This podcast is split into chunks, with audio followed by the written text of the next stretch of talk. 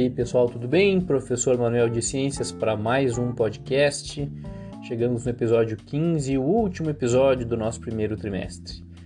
Hoje a gente vai continuar o tema da nossa sequência didática, que é a óptica. A gente já teve uma primeira aula, um primeiro episódio de podcast, este é o segundo, em que a gente vai analisar com mais detalhes os instrumentos ópticos e a máquina fotográfica. Do mesmo jeito que a nossa aula anterior, do episódio anterior, a gente não tem esse assunto no livro. Então eu preparei uma apresentação de slides que vocês podem encontrar numa lista virtual e baixem antes de começar a ouvir o episódio. Tá? Já coloquem a apresentação aberta assim que a gente começar o conteúdo. E só para lembrar, a gente termina essa sequência didática com a entrega do trabalho final de vocês, que é o álbum que a gente discutiu na nossa aula passada. É, a gente vai ter, além da entrega, a apresentação. Então todos os grupos deverão fazer a apresentação, e essa apresentação e entrega devem ser a cento e noventa e um, vai entregar no dia vinte e sete do cinco, uma quarta-feira, às dez horas, que é quando vai ser a nossa aula no Teams, e a cento e noventa e dois no dia vinte e oito do cinco, que é uma quinta-feira, também às dez horas, é, nessa aula do Teams. Não esqueçam dessas datas, e qualquer dúvida quanto à confecção do trabalho, ouçam o nosso episódio anterior, Óptica um, em que ele tem um tutorial para todos os detalhes do trabalho, quantos integrantes, quantas fotos no álbum, como escolher o tema, como apresentar, em que formato, etc, etcétera. Certo? Sem mais delongas, podem abrir a apresentação de slides, Óptica dois, e vamos passar para a aula de hoje.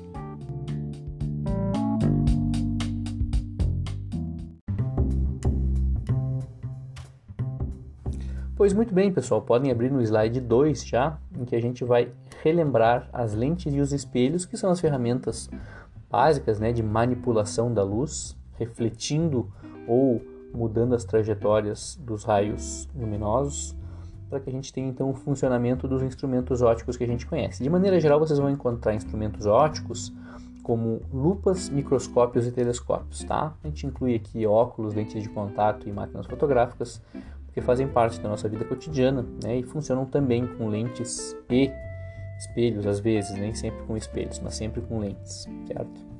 Então passem para o slide três, a gente tem o... Le... Ah, lembrando, né, que tem dois tipos de lente, a gente tem as lentes divergentes e as lentes convergentes. As lentes divergentes, elas mudam a trajetória dos raios ah, para espalhar os raios, e as lentes convergentes fazem os raios convergirem, né, é, irem para um mesmo ponto. Notem que essas lentes, elas têm formatos diferentes. Tá? As lentes divergentes, elas têm esse formato que a gente chama de côncavo, que é como se fosse essa reentrância, né? E ela tem as duas faces côncavas, e a gente pode chamar então essa lente de bicôncava. Tá? As lentes convergentes, por outro lado, elas são o contrário. Elas têm como se fosse essa barriga, né? Essa parte mais para fora. A gente chama isso de convexo, a face convexa. Como ela tem as duas faces convexas, a gente chama então de biconvexa.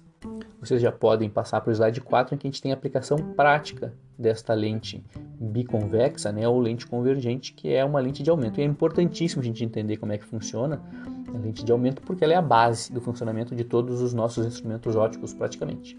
Tá? Então a gente vai fazer é, o entendimento de uma lente de aumento através da lupa, que é uma, uma lente simples, mais fácil de entender.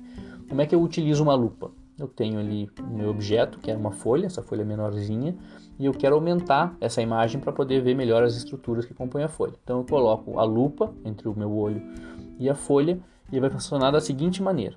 Então, uh, saindo da folha, os raios vão, vão vir ao mesmo, do mesmo tamanho que essa folha é pequena, tá? Mas ao encontrar a lupa, os raios então vão sofrer refração e vão convergir, né, para o ponto do olho do observador. Porém, o que acontece, pessoal? Se vocês fizerem o caminho inverso desse raio, né, para trás, a partir do momento em que ela faz a refração, façam agora para trás, voltem para a lupa, depois essa linha pontilhada que vai até a ponta, é, as duas pontas da nova folha. O que, que é essa nova folha? É uma imagem virtual que eu formei. Por que, que eu formei ela maior que a primeira? Por causa da direção dos raios. Então, meu olho, né, é, o cérebro completa essa informação dos raios que vem nessa direção e eu faço a projeção desse objeto para trás, como se fosse para trás, bem maior. E aí, quando eu vejo maior, eu vejo melhor as estruturas. E é assim que funciona uma lente de aumento, que vai ser a base, então, de microscópios, lupas e telescópios, tá? Podem passar para o slide cinco. Nesse slide, então, a gente tem os três principais tipos de instrumentos ópticos. É, microscópios simples, microscópios compostos e lunetas. O que são instrumentos ópticos, pessoal? A gente pode definir eles como instrumentos que permitem a gente enxergar objetos ou detalhes desses, desses objetos que seriam imperceptíveis a olho nu, ou, como a gente diria tecnicamente, vista desarmada. O primeiro tipo são os microscópios simples, e eles são compostos por apenas uma lente convergente, como no caso das lupas. A gente já vai ver é, exemplos, tá? Vamos só ver os três primeiros. Primeiro vamos só ver os, os tipos. Depois a gente tem os microscópios compostos, e aí eles são compostos porque eles têm é, pelo menos duas lentes, geralmente tem duas lentes, a gente chama é, objetiva e ocular. A objetiva é que fica mais perto do objeto, a ocular fica mais próxima ao olho. As lunetas, elas também, né, são formadas por duas lentes, objetivas e oculares. A diferença do microscópio para uma luneta é o tipo de objeto que a gente vai é, observar. No microscópio, nós temos um objeto pequeno e muito perto, tá? Então, a gente precisa de um tipo de objetiva que pode ser bem menor, né? Porque o objeto é pequenininho, então ela pode ser bem menor, mas ela tem que captar, então, objetos pequenos e próximos. A luneta é o, é o contrário, né? São objetos realmente muito grandes, são estrelas, planetas, etcétera, mas que eles vêm de muito longe, né? Então, é diferente, a posição deles em relação ao instrumento é diferente, né? No microscópio e, lá, e na luneta, e o tamanho também. Então, isso vai fazer com que as lentes objetivas sejam diferentes, embora as oculares sejam muito parecidas. Então vamos ver exemplos dos principais instrumentos ópticos, começando com o microscópio simples ou lupa. A gente tem à direita uma lupa bem tradicional, né? Por exemplo, na biologia se utiliza para levar campo, ela é, por ser móvel, pequena, a gente consegue levar campo, né? Diferente de um microscópio, por exemplo, que é muito pesado. Então a gente consegue levar campo para é, identificar estruturas de folhas, insetos, etcétera, qualquer estrutura que seja muito pequena em campo. Também tem utilização na saúde, por exemplo, dentistas, médicos podem usar uma lupa, né? Essa a gente está vendo nessa figura da esquerda, né? Alguém fazendo uma avaliação, né? Um profissional de saúde fazendo uma avaliação nesse menino, e tem uma essa lupa profissional, tem um halo de provavelmente de L E D, né? Para dar iluminação, ao mesmo tempo que o meio ali que a gente está enxergando é uma, uma lupa, né? Uma lente de magnificação, uma lente de aumento. Então, para enxergar, por exemplo, pontos na pele, também dá para fazer é, avaliação dos dentes, enfim, é, utilização na saúde de maneira geral. Passando para o slide sete, a gente tem um microscópio composto, que a gente chama geralmente só de microscópio, mas lembrem, tá, que uma lupa, né, também pode ser chamada de microscópio simples, tá? Mas, então, microscópio composto, eu tenho um esqueminha à esquerda e uma figura real à direita para a gente poder saber como é que, né, funciona. Então vamos começar lá pela base. A gente tem essa base sólida, grande, e ela é muito importante, por mais que seja óbvio que precisa de uma base, né, mas ela precisa ser bem é, firme para não balançar, a imagem não pode balançar. Depois acima a gente tem a fonte de luz, que na imagem da direita a gente consegue ver acima dessa parte é, clara, a gente tem como se fosse um copinho, ali parte a luz, tá? E a luz então vai ser direcionada para cima, para atravessar o nosso objeto de estudo. Onde é que vai ficar o objeto de estudo? Vai ficar em cima do que a gente chama de platina, que é essa mesa preta que a gente enxerga na figura da direita, tá? Então, ali em cima a gente vai colocar um conjunto de lâmina, o objeto, e geralmente tem uma lâmina que, que vai em cima da, do objeto, né? Por exemplo, um pedaço de folha, uma lâmina de folha que a gente corte, a gente vai colocar em cima da, da, da lâmina, e em cima a gente vai ter a lamínula, que é uma lâmina pequena, tá? A gente vai colocar esse conjunto em cima da platina, e essas garras ali, parecem umas pinças é, metálicas, vão segurar para a gente não ter, não mover, né, o, o, o objeto, tá? Essa é a parte é, básica, né? E aí vai para a parte óptica do, do nosso microscópio, que é a parte das lentes, né? Então a gente tem ali, logo próximo do objeto, a lente objetiva, aí tem um tubo grande até chegar na ocular, que vai ficar próxima do olho. O que acontece? A objetiva, ela já é uma primeira lente de aumento, tá? Então, se ela é uma lente de aumento, é uma lente convergente, né? Vamos lembrar. Então o que acontece com a lente convergente? Ela, vejam, os raios de luz passam pela lente convergente, elas vão se encontrar e até, né, se cruzar, né? E a partir do momento que elas se cruzam, a imagem inverte. Então a gente tem a imagem invertida. Eu enxergo invertido no microscópio? Não, eu enxergo de cabeça para cima. Por quê? Porque eu tenho o ocular, que é outra lente, né, convergente. Então ela vai desvirar. Além disso, lentes convergentes são lentes de aumento. Então eu tenho duas, duas lentes de aumento, a objetiva e a ocular, as duas aumentam. Tá? A ocular geralmente fica em dez vezes de aumento e a objetiva varia. Tá? Pode ser quarenta, cinquenta, até cem. Geralmente o máximo é cem. E para fazer o aumento total, eu faço a multiplicação. Então eu, eu multiplico o ocular, que é dez, pela objetiva, que pode ser quarenta, cem. Se for cem, por exemplo, é dez vezes cem. Então o aumento total vai ser de mil.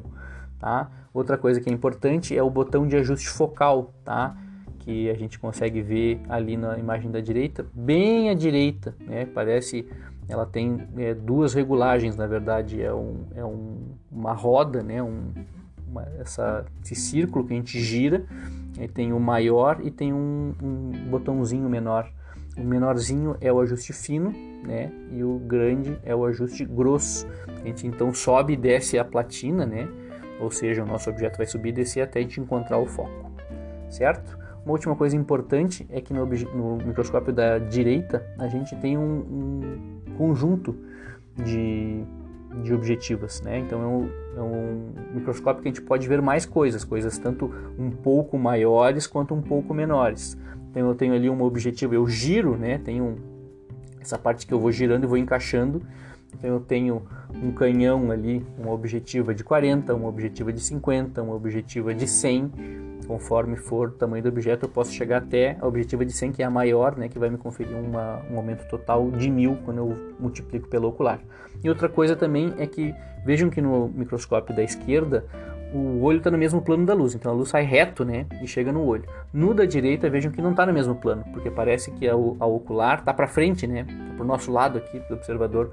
Como é que a luz faz esse caminho? Por um espelho interno. Então, o espelho que só reflete, não aumenta, ele só reflete. A luz é, vai no plano reto, né? Sai de baixo, reto, bate no, no, entra pela objetiva, bate no espelho e é refletida então para o ocular e a gente enxerga, certo? E também tem a diferença outra, né, entre os dois microscópios, é que o da esquerda a gente olha com um olho só e o da direita a gente tem duas oculares, que é, então é bacana para a gente conseguir ver com os dois olhos uma imagem bem melhor.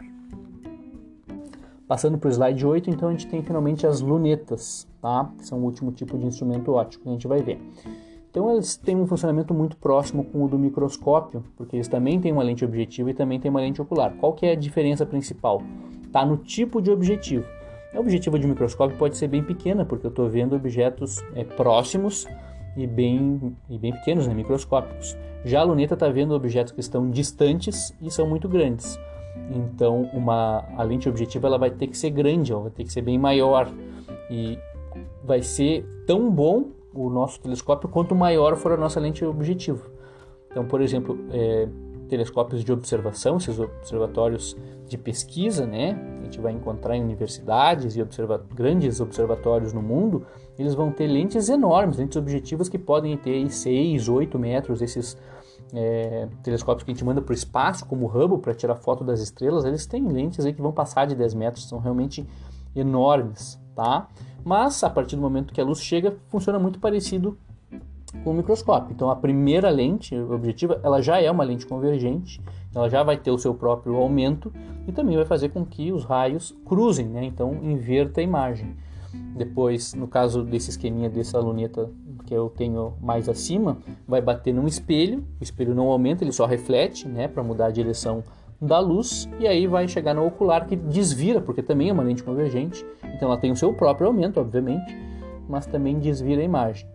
Então eu vou ter um aumento, que, como no microscópio, vai ser a multiplicação da, da capacidade de aumento da objetiva, vezes a capacidade de aumento do ocular, e a, a gente vai ver de cabeça para cima, digamos. Exemplos de luneta, a gente já estava falando do, do telescópio, mas a gente tem vários tipos, né, de aplicação de lunetas. Por exemplo, essa dos piratas que a gente via, né, uma aplicação naval, não só os piratas, mas enfim, as, as marinhas dos diferentes países utilizavam a luneta como um instrumento naval na Idade Média, né, porque não tinham instrumentos mais, é, mais aprimorados, então é, é um instrumento que se usa bastante em alto mar, certo?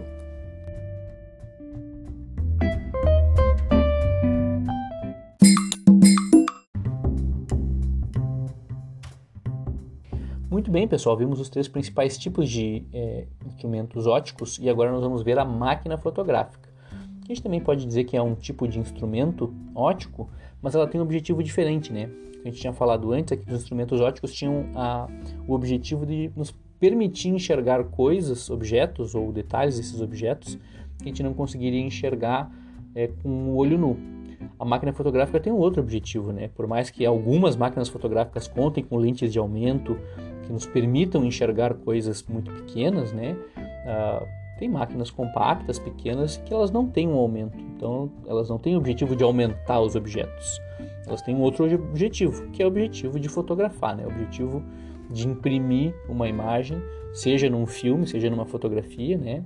Seja, um, atualmente, num arquivo digital, que a gente vai guardar nos nossos computadores. Vamos para o slide nove, então. A primeira coisa que a gente pode falar das máquinas fotográficas é que elas funcionam como uma câmara escura, tá? O que é uma câmara escura? Vamos lembrar que a gente falou na aula passada. Se a gente pegar uma caixa totalmente fechada, hermeticamente fechada, e fizer um furo nela, nós temos uma câmara escura. Se a gente colocar um objeto na frente dessa câmara escura, a luz do objeto vai passar por esse orifício e vai ser projetada na parede oposta, certo? Como a A trajetória da luz é retilínea, vamos lembrar disso, a única forma da gente ter a formação da imagem é de cabeça ao contrário, né? De ponta cabeça. No caso dessa câmera escura que a gente está vendo nessa foto, né? Essa foto, nesse desenho, é uma câmera escura antiga, antes da gente ter filme, né? Antes da gente ter um, um, um papel fotossensível. Então, como é que a gente fazia a captação da imagem? Uh, por exemplo, nessa, nesse esquema aí, nós temos o objeto que é a bolinha, a imagem viaja até a parede oposta, só que ao invés de eu ter a parede oposta, eu tenho um espelho, e esse espelho joga a imagem para cima. Ali em cima, né, eu vou ter um papel translúcido, né, um papel que, como um papel vegetal, que deixa passar a luz, deixa a imagem se formar, e aí eu consigo, né, eu tenho, se eu tiver um artista, eu consigo reproduzir, desenhar por cima dessa imagem e fazer então a captação. Que mão, né, que era para fazer a captação de uma imagem.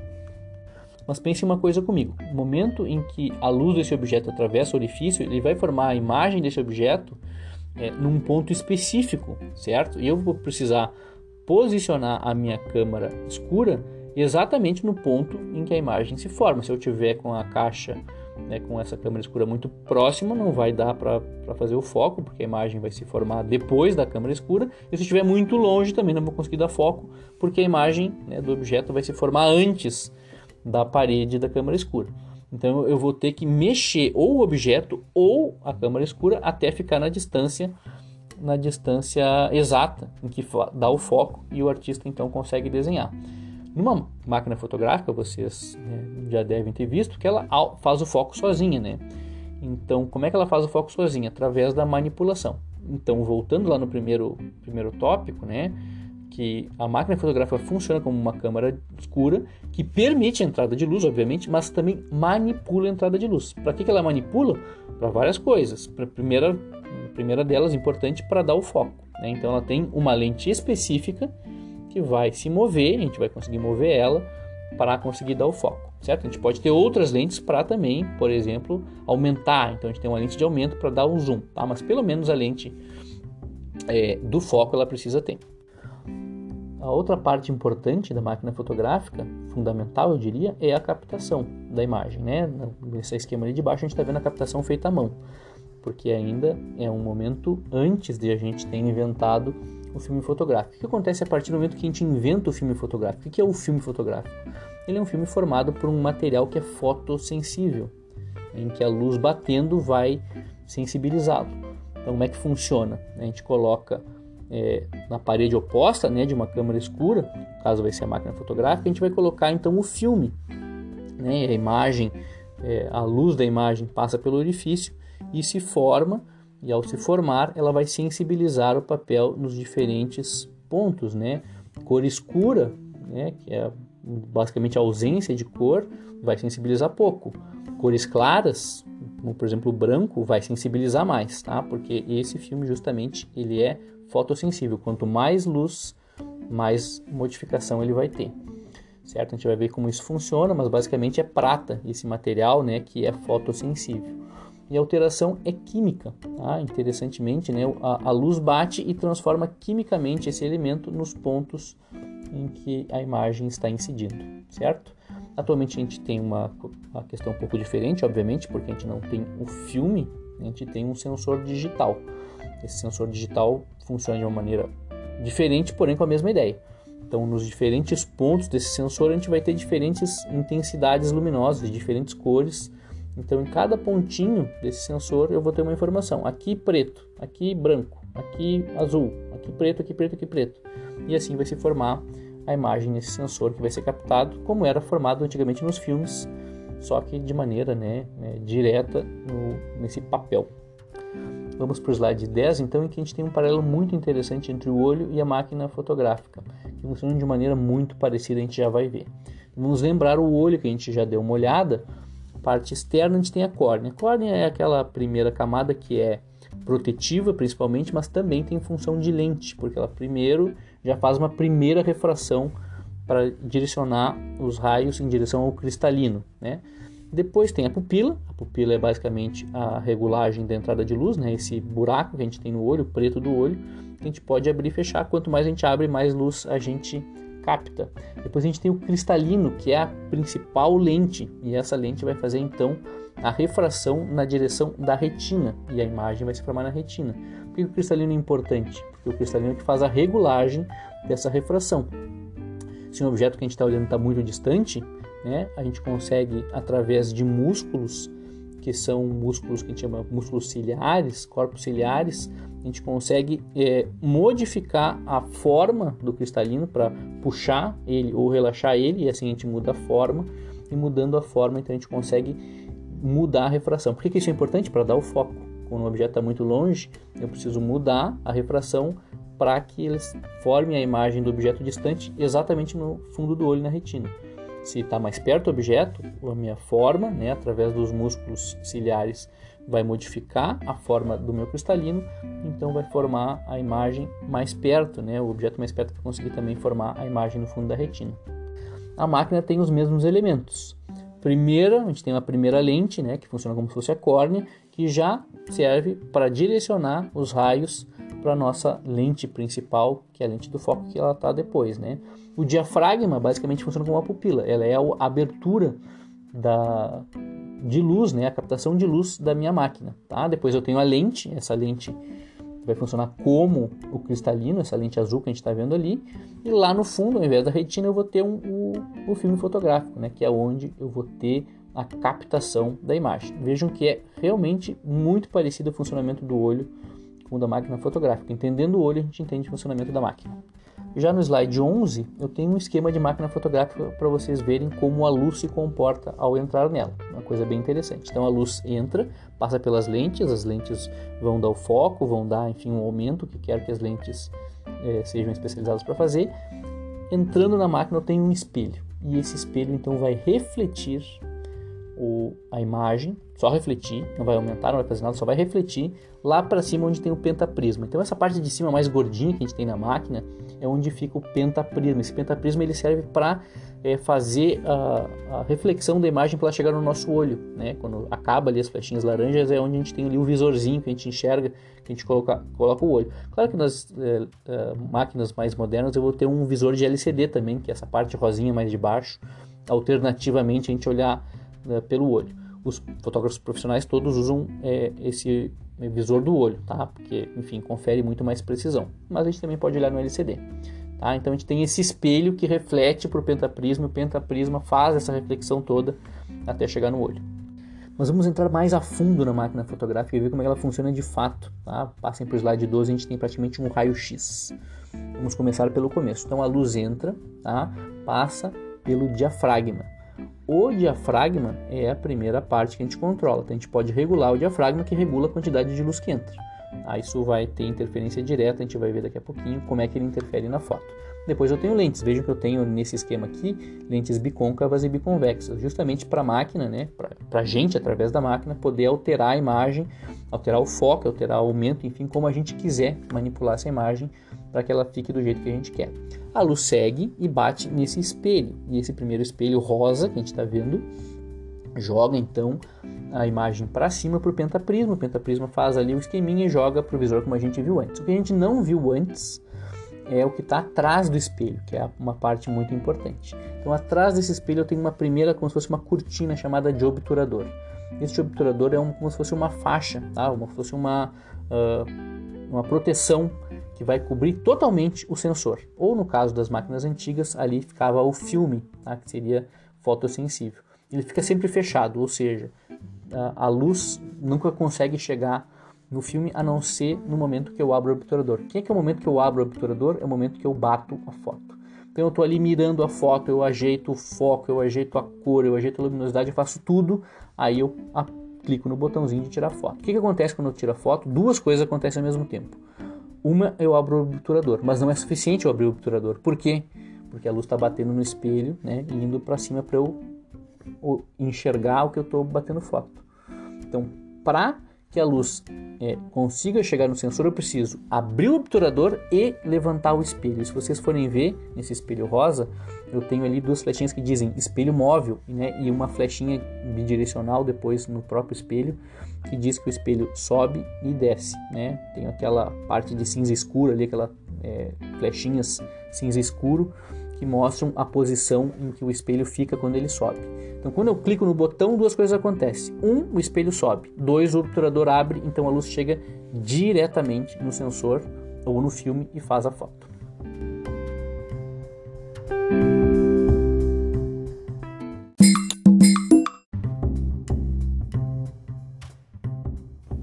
Muito bem, pessoal, vimos como funciona uma máquina fotográfica. Mas saber como ela funciona é só parte do processo. Agora a gente tem que estudar um pouco mais a fotografia, porque a gente tem que pensar antes de clicar no botão. Não basta só clicar para qualquer coisa, tirar qualquer foto. A gente tem que pensar no que a gente vai fazer antes. Ah, e o campo da fotografia é imenso, ele envolve técnica, ele envolve arte, ele envolve tantas coisas que a gente pode passar uma vida inteira estudando e ainda ter coisa para aprender. O que é muito bacana, tá? Pode parecer, meu Deus do céu, eu nunca vou aprender fotografia. Não é tão difícil, né? Mas a gente vai aprendendo aos poucos, ao longo do caminho. Então eu separei entre todos os aspectos possíveis, eu separei os dois principais, né, na minha concepção, que são os aspectos técnicos e os artísticos, tá? Vamos falar rapidamente sobre os técnicos, vamos começar por eles porque eles são a base da foto. Para minha foto ficar uma foto legal, tem que ter nitidez, tem que ter o objeto, né, focado. Se tá aquele objeto desfocado, fica aquela foto ruim. A minha mãe é campeã, ela tá sempre mandando foto da minha sobrinha que tá lá com eles agora, e as fotos que minha mãe manda é tudo desfocada, minha sobrinha sempre parece assim, meio que um fantasminha pluf, porque a minha mãe não consegue focar, por algum motivo ela não, não se dá o trabalho de focar as fotos que ela me manda, tá? Então a nitidez é um super importante, tá? O objeto que eu tô tirando foto ele tem que estar tá nítido, tem que estar tá com foco, tá? Para isso eu tenho a lente móvel, né? Aquela primeira lente que a gente falou, né? Que faz o papel de focar o objeto sem a gente ter que ficar andando para frente e para trás. Que bom, né? A segundo aspecto é a luminosidade. E a luminosidade eu tenho três aspectos que controlam. A gente viu, né? O diafragma, o obturador e o I S O, que a gente não viu ainda, a gente já vai ver, tá? Mas esses são os aspectos técnicos. A foto tem que estar no foco e ela tem que ter uma luminosidade boa. Nem grande e nem baixa, porque uma foto com uma luminosidade baixa é escura e ninguém vê nada. Só que uma foto com uma luminosidade muito alta estoura, a gente fala que estoura, né? Fica tudo branco e ninguém consegue ver nada também. Então a luminosidade tem que estar num nível ideal, tá? Os outros aspectos, obviamente, são os aspectos artísticos, porque não adianta a gente ter uma foto super nítida e super luminosidade super boa e o que a gente está vendo não tem graça nenhuma, não tem interesse nenhum. Tirei uma foto do quê? Uma foto da minha televisão. Eu estou sentado no sofá, tirei uma foto da televisão. O que, que diz isso? Não diz nada. Não, mas ela está com uma nitidez boa e luminosidade perfeita. Aí daí, certo? Eu preciso ter algo interessante para mostrar, certo? Então, os aspectos artísticos englobam coisas tal qual o enquadramento. O que, que eu vou enquadrar? Estou lá vendo uma, uma paisagem muito bonita e quero tirar uma foto. O que, que eu vou deixar dentro e o que eu vou deixar fora? O que, que eu vou cortar? Porque eu não consigo botar tudo ao mesmo tempo, né? Então o que, que eu vou botar? Vou botar aquelas árvores, vou botar o rio, vou botar a montanha, vou botar o sol, Sol não, né? Porque sempre estoura. Vou botar o céu com nuvem, sem nuvem. Vou botar mais pra cima, pra baixo, enfim. O que eu vou tirar, o que eu vou colocar dentro da minha foto? Dentro das coisas que eu tenho na foto, eu vou ter que fazer, então, a composição, né? Eu enquadrei, decidi quais são os limites, eu tenho que compor. O que eu vou compor? É, é, é, vamos dizer assim, a composição é a harmonia entre os elementos. Então, eu tenho que ter cores que combinem. Por exemplo, eu posso ter uma foto que está no foco perfeito, né? Por exemplo, eu tiro foto de pássaro, tá? De, de ave. Eu tenho uma ave que é verde e ela está no meio das folhas verdes. Que maravilha, né? Não, ninguém consegue enxergar. Por quê? Porque não tem contraste. Ah, a nitidez está boa? Está ótima. A luminosidade está boa? Não, está ótima. Mas eu não tenho... A composição ficou ruim, porque o fundo que eu tirei da foto do, do passarinho verde é a folha verde. Então ninguém consegue enxergar nada. Parece que o passarinho está camuflado, né? Então tem que pensar em todos esses detalhes. Nitidez, é, contraste, cores que combinem, né? Vou tirar foto de comida, de um prato, de pessoas, enfim, tem toda essa questão de cores que eu vou trabalhar. E depois também tem os filtros e estilos que eu posso dar para essa foto, né? Que são como se fossem realmente temperos. Fotos preto e, preto e branco, se eu quiser é, remeter a algo mais antigo. Foto sépia, na verdade, foto antiga, é, lembra aquela sépia, vocês sabem aquela função sépia? Deem uma olhada na máquina de vocês, vocês vão achar. Ela fica um pouco mais amarronzado, dá um aspecto antigo, tá? Uh, cores... Cores mais vibrantes, não posso deixar com um filtro mais azulado. E ah, cores azuis são aquelas cores que a gente diz que são mais frias, né? Então dão um aspecto mais soturno, mais de suspense para a foto. Ou fotos mais alegres, com cores mais vibrantes, mais para o lado do vermelho. Então tudo isso eu posso, né, é, tirar a foto e editar ela depois para mexer com isso. Porque não existe foto boa e ruim, pessoal. É, segundo, ah, a nitidez está ótima, então a foto está boa. Não. A nitidez está boa é um dos vários aspectos. Eu preciso ter uma foto com aspectos técnicos bons e artísticos bons. Não adianta eu ter um aspecto artístico maravilhoso, estou tirando foto, meu Deus, vou tirar uma foto fantástica aqui do passarinho super raro. O passarinho, e ela está totalmente fora de foco e sem luminosidade. Então eu preciso do aspecto técnico para ela ser boa. Mas também não adianta eu ter, nossa, aspectos técnicos maravilhosos, eu tenho nitidez muito boa, luminosidade muito boa e tirei foto, sei lá, estou saindo para... para tirar foto de ave, tirei foto de um sabiá que todo mundo vê a todo momento, né? Sem graça. Então eu preciso de aspectos técnicos como a base, mas o artístico, que é o olhar, o que, que eu vou tirar, é um penso, né? Eu preciso planejar o que, que eu vou querer transmitir com essa foto, tá? E é isso que a gente vai ter que... Uh, ninguém nasce sabendo, é difícil mesmo, a gente vai tirar fotos boas quanto mais fotos a gente tirar, mas é, esse é o caminho, tá? Primar por uma boa foto do aspecto técnico e uma boa concepção artística.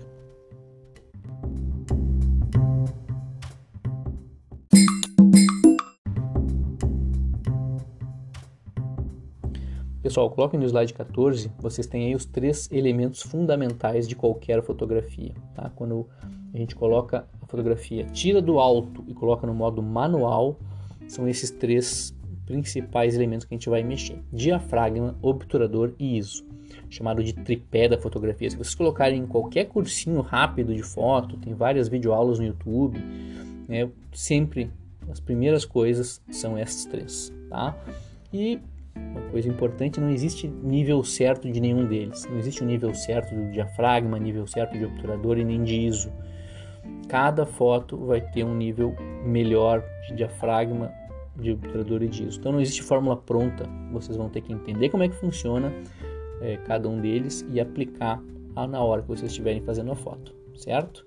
Esses três elementos vão influenciar diretamente na luminosidade, mas também outros aspectos como, por exemplo, nitidez, tá? Mas passem rapidamente para o slide quinze, só para vocês verem como é uma... uma é, um visor, né? Quando a gente coloca no modo manual. Lá em cima à esquerda a gente tem o M de modo manual. Depois, à direita, a gente tem, é, lá em cima também na primeira linha, tá? um para cem, F seis ponto três e I S O quatrocentos. O um para cem diz respeito à configuração do obturador. O seis, F seis ponto três, diz respeito à configuração do diafragma. E o I S O quatrocentos diz respeito ao I S O. Esses três elementos impactam na luminosidade, tá? A gente já vai ver como. Mas a luminosidade é medida por, pelo fotômetro, tá? Então, o fotômetro vai medir quanta luz está entrando. Sempre tentem deixar o fotômetro zerado. Quando vocês forem bater a foto, né, botarem no visor a, a paisagem, o fotômetro vai aparecer lá embaixo e eu vou ter uma marquinha, um indicador de onde, qual que é o meu nível de luminosidade. Se a foto estiver escura, ele vai estar tá lá no, na parte do menos, menos três, menos dois, menos um, né, zero. E se a foto estiver muito clara, mais três, mais dois, mais um. Tentem sempre zerar. O zerado é o nível ideal de luminosidade da foto e vocês fazem isso, né, ajustam através desses três elementos ali de cima, tá? Mas voltem para o slide então anterior, eu tenho diafragma, obturador e ISO. Primeiro, o diafragma, aquilo que a gente já falou, né? É o tamanho da abertura, como se fosse a pupila da, da máquina, e regula a quantidade de luz. Quanto mais abertura eu tenho, mais luz entra, tá? Porém, eu tenho um outro aspecto que eu consigo mexer. Quando eu tenho abertura menor, eu posso mexer na profundidade de campo. Profundidade de campo é algo que eu só vou conseguir explicar para vocês com fotos. Eu já vou fazer isso, tá? Nos próximos slides. Mas só para vocês entenderem o que é a profundidade de campo. Quando eu tenho elementos a diferentes distâncias, por exemplo, numa paisagem, tá? Então, na paisagem eu tenho algo que está mais próximo, por exemplo, o, a subida do morro. Depois eu tenho lá no fundo uma árvore e depois mais no fundo ainda eu tenho a nuvem. Então, profundidade de campo é isso. Quanto menor a abertura, mais profundidade de campo eu tenho, ou seja, eu consigo botar tudo no foco. Se eu tiver uma baixa profundidade de campo, eu vou ter menos coisas no, no foco. Por exemplo, uma foto de um prato de comida, que eu quero deixar o fundo borrado, né? O fundo borrado pode dar essa impressão positiva, nem sempre negativa. Eu posso ter um foco especificamente naquele prato e fica muito bonito, porque o, foto, o, o prato da, do, do foco se destaca. Tá? Então eu posso mexer nessa profundidade de campo a partir da, do diafragma. Eu já mostro para vocês como, tá? Não, nesse momento é só para vocês entenderem o conceito. O obturador, o obturador eu falei para vocês, é aquela cortina que protege o sensor ou na, no tempo passado o filme fotográfico. E eu consigo mexer no tempo em que ele fica aberto, tá? No tempo que a cortina abre e deixa a luz passar. Obviamente, quanto mais tempo ele fica aberto, maior é o tempo de exposição, mais luz entra, tá? Isso pode ser positivo, por exemplo, em fotos em ambientes de baixa luminosidade, quando está mais escuro, tá? Porém, tem um problema. Quanto mais tempo eu deixo, menos nítida fica a foto também. O que acontece? Pensem comigo. Tá? Um tempo de exposição, vamos pensar em um segundo. Parece muito ou pouco para vocês de tempo de exposição? Parece pouco, né? Mas para foto, um segundo é muito, muito, muito, muito. Pensem num carro, tá? Em movimento. Em um segundo, um carro em movimento, ele se desloca bastante. Mesmo uma pessoa correndo em um segundo, ela se desloca. Em um corredor, por exemplo, um campeão de, de velocidade pode se deslocar aí dez metros em um segundo. É muita coisa. Então pensem numa foto em que a pessoa se desloca dez metros. O que, que vai acontecer nesse tempo de exposição? Vai ficar tudo borrado, né? A pessoa vai passar pelo teu campo da foto e vai ficar muito ruim. Então a gente tem que usar com... com sabedoria. Se eu estou tirando uma foto, por exemplo, de paisagem, a paisagem não se mexe, a árvore não se mexe, então eu posso aumentar o tempo de exposição para aumentar a luz, captação de luz, tá? Mas se a coisa está se mexendo, é uma ave batendo asa, uma pessoa passando, qualquer coisa dessas, eu tenho que saber que vai estar borrado, tá? A gente já vai ver também efeitos disso nas fotos. E, finalmente, o ISO. O ISO quer dizer sensibilidade do sensor, tá? Isso no, é, vem dos filmes. Os filmes tinham ISOs diferentes porque eles tinham essa sensibilidade. Quanto maior a sensibilidade do sensor ou do ISO, né, o filme, é, mais luz ele captaria. Isso é interessante. Quanto mais é, maior a sensibilidade, mais luz eu tenho, consigo tirar fotos em ambientes mais escuros. Porém, sempre, né, vem o problema. O problema é que quanto mais é o ISO também, é, mais ruído eu tenho. Então faz sentido tirar foto com ISO menor se eu quero mais detalhes, eu quero mais textura principalmente. O menor ISO ele vai te dar mais textura, mas ele vai também te dar pouca luminosidade, então eu tenho que sempre que compensar. E esses três, eu vou ter que balancear esses três para eles me darem a luminosidade suficiente. Tá? Nem sempre eu posso ter tempo de exposição baixa, porque eu preciso de mais luz, então eu tenho que aumentar o tempo de exposição, então eu tenho que compensar, né? Se eu quiser tirar uma foto X, eu vou ter que compensar com algum desses três para aumentar a, a luminosidade, tá? Passem direto para o slide dezesseis, onde a gente vai começar a ver na prática, mais fácil do que eu falando, porque uma imagem vale mais do que mil palavras, hein? Então, começando pelo, pelo diafragma, tem uma, uma pegadinha aí, tá? O diafragma, quanto maior é o número, menor é a abertura. Só para confundir, né? Então, vejam lá o, o O tamanho de diafragma sempre começa com F. Então eu tenho F dois ponto oito. O F dois ponto oito nessa sequência é a maior abertura. Então é a quantidade de luz maior que está entrando, né? Dá para ver bem na foto logo abaixo, que é uma foto totalmente estourada, tá branca. A gente mal vê a criança, tá? No outro extremo eu tenho o F vinte e dois, que é o maior número, porém a menor abertura, porque é o contrário. E vejam a foto, a foto está bem escura, né? Então a gente não consegue ver direito a criança também. A foto que está com a luminosidade boa é a F oito, neste caso, nessa específica, né? Nesse caso específico, né? Que é uma abertura média. E eu estou com a foto nem muito clara, nem muito escura, e a abertura está nem muito grande, nem muito pequena. Passem para o slide dezessete e a gente vai ver o outro efeito do diafragma, que é a profundidade de campo. Então vejam que a gente tem vários elementos, né? Nessa primeira foto ali, em que o F é um ponto oito, ou seja, é a maior abertura, eu tenho pouca profundidade de campo, eu consigo ver isso nitidamente nessa foto. Eu tenho aí um elemento que é esse nozinho que eu tenho no arame, e eu só consigo enxergar ele, o resto tudo de fora está mais profundo, né? Tá borrado, porque eu tenho uma baixa profundidade de campo. Então, essa madeira ali da, da, da cerca, eu vejo que ela existe, mas ela está totalmente borrada. Tá? Já no próximo quadro, quatro ponto cinco, eu já consigo ver a madeira melhor, tá? Já está no foco, porém ele está mais profundo, borrado. Na terceira foto, F nove ponto zero, aí sim eu já estou conseguindo ver boa parte do campo lá para o fundo, mas as árvores ainda estão meio borradas. E na F vinte e dois, né, que é o maior diafragma, porém a menor abertura, eu consigo ver lá, lá, lá no fundo. Eu consigo ter uma boa profundidade de campo. Isso para uma, uma foto de, de, por exemplo... paisagem é muito bom, porque eu tenho vários elementos em diferentes distâncias, eu consigo focar todos eles. Porém, se eu quero tirar uma foto, por exemplo, de uma mesa de comida, e eu tenho ali o meu prato, eu quero destacar, eu posso querer que todo o resto esteja desfocado, o fundo esteja desfocado e o meu prato esteja focado. Ou uma pessoa, né, no meio da multidão, eu tiro a foto da pessoa e a multidão está borrada, porque eu quero dar esse aspecto que só a pessoa ali dessa foto importa. Então, é um lance meio artístico, né, que vocês vão ter que decidir como vocês vão regular o diafragma. Porém, só um detalhe, tá? A maior parte das câmeras, mesmo câmeras compactas, essas que a gente tem de bater foto, né, dedicadas a bater foto, não, não tô falando de celular, tô falando de máquina mesmo, tá? As, as mais simples, elas não têm muita, muita amplitude do que eu posso te, é, mexer no diafragma, eu tenho muito pouco, não chega nem a um ponto oito e muito menos a, a vinte e dois, eu, eu fico ali entre quatro e pouco, cinco, seis, eu não consigo aumentar e nem diminuir muito. Então acontece que eu nem consigo usar o diafragma para fazer muita coisa nas, nas máquinas mais simples.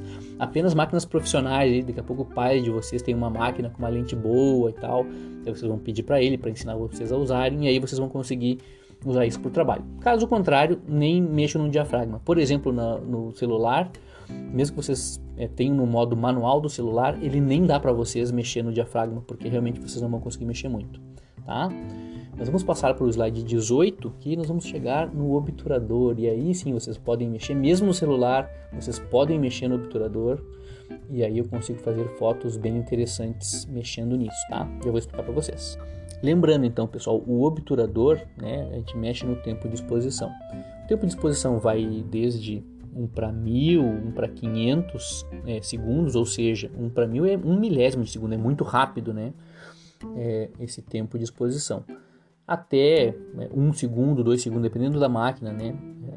Celulares, geralmente, quando vai usar o celular para tirar foto, vai ver que o tempo de exposição não vai ser muito grande. Vocês podem, se vocês quiserem fazer uma foto de longa exposição, vocês podem baixar aplicativos específicos. Então procurem, não é difícil de encontrar. Baixem aplicativos para aumentar o tempo de exposição, tá?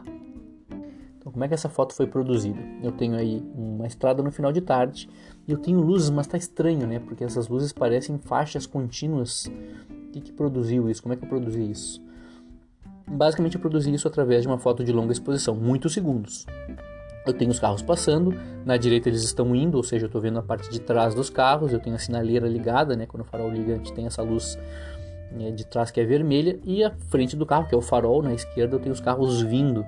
Né? E como é uma foto de longa exposição, eu tenho o farol pego em vários pontos, lá atrás, mais para frente, mais para frente, mais para frente, eu faço como se fosse um contínuo de luzes formado pelo farol e na direita esse mesmo contínuo só que com a luz de sinaleira que é vermelha.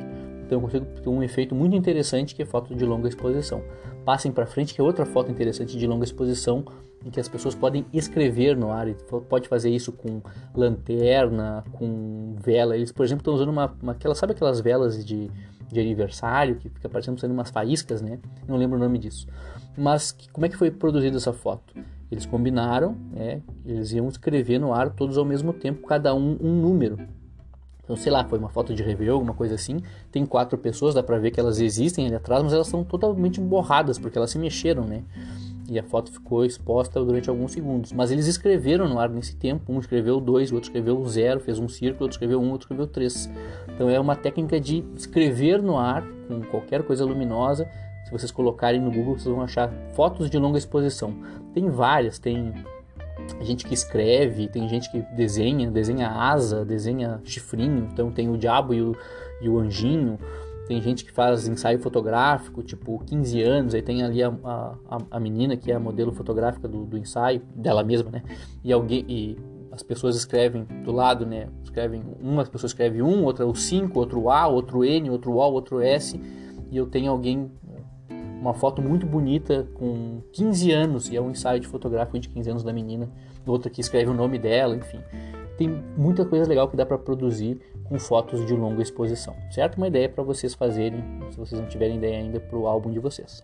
Finalmente eu tenho o I S O, pessoal, que é aquela questão do sensor, né? Quanto maior a sensibilidade do sensor, mais luz eu capto, ao mesmo tempo eu diminuo a qualidade.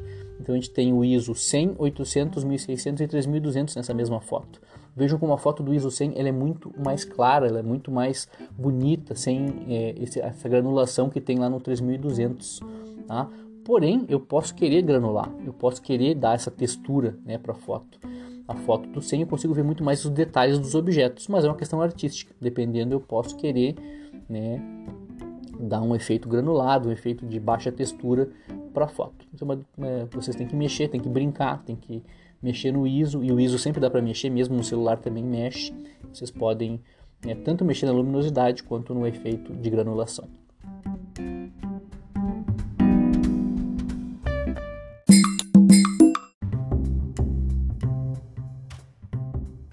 Para terminar então, pessoal, vamos falar sobre a química da fotografia, que era extremamente importante na fotografia analógica, né, fotografia por filme. É claro que isso se perdeu hoje com as fotografias digitais, mas eu tenho certeza que vocês aí em casa têm, os pais de vocês têm álbum de fotos, os avós de vocês têm álbuns de fotos, têm fotos de família, fotos antigas que contam a história de vocês e da família, e é legal a gente saber como isso funciona.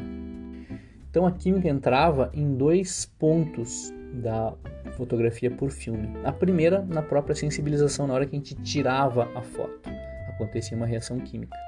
A segunda é, parte em que entra a química é a própria revelação, né? Quando a gente levava o filme para um, um lugar específico e a gente revelava as fotos, então voltava com as fotos para casa.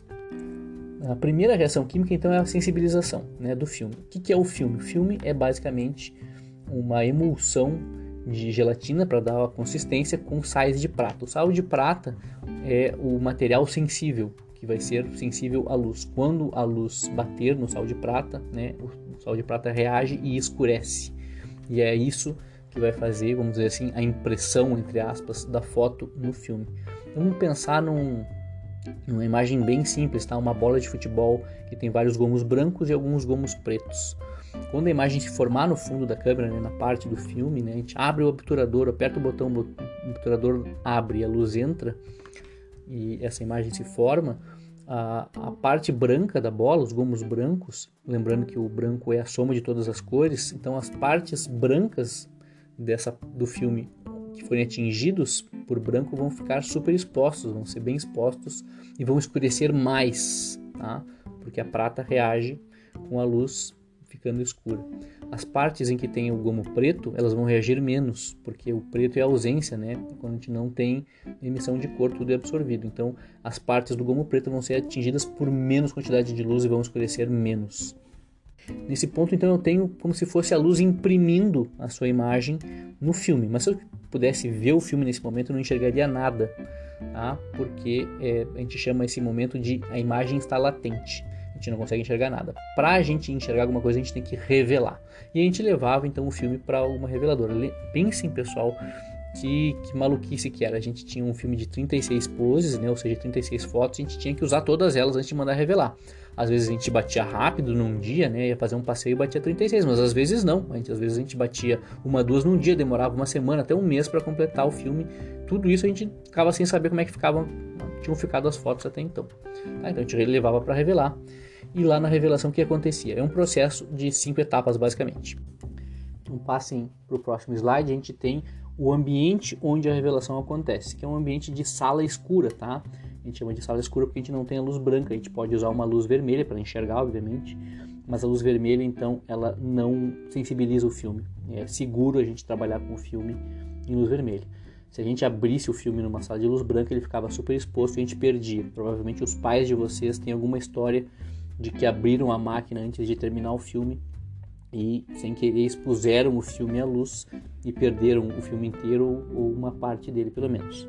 Nessa sala escura eu tenho esse processo, então, de cinco etapas acontecendo. Eu tenho esses reagentes, geralmente três reagentes em, em bandejas separadas, tá? O primeiro, primeira bandeja, onde eu colocava primeiro, é, então, o revelador. O que acontece? A imagem está latente, a gente não enxerga ela. Para melhorar a visualização, a gente tem que botar no revelador, que ela então dá uma turbinada nesse processo de impressão que já tinha começado e termina, tá? Só que eu preciso interromper esse processo, e a gente interrompe então na segunda bandejinha, passando para a segunda bandejinha, para que o processo acabe, né? Pare de, de, de revelar, porque senão a revelação continuaria acontecendo e estragaria o filme. Então eu deixo um tempinho ali na...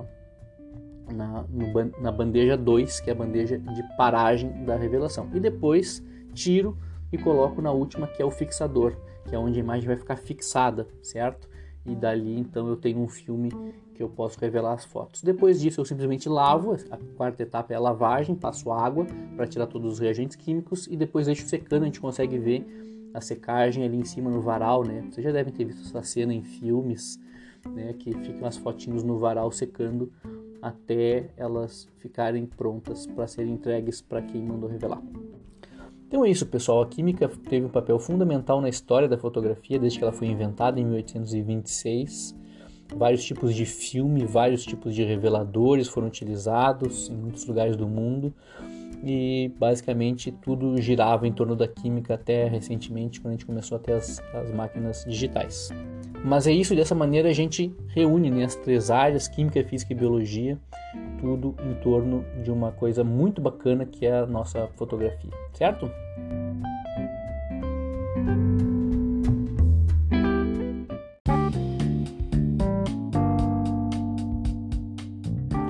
Bem, pessoal, terminamos o nosso episódio, terminando também a nossa sequência didática. Essa foi a última aula, é, restando apenas a apresentação de vocês, e assim também a gente vai concluir o nosso primeiro trimestre. A partir do próximo tópico a gente vai começar já um assunto de biologia, né?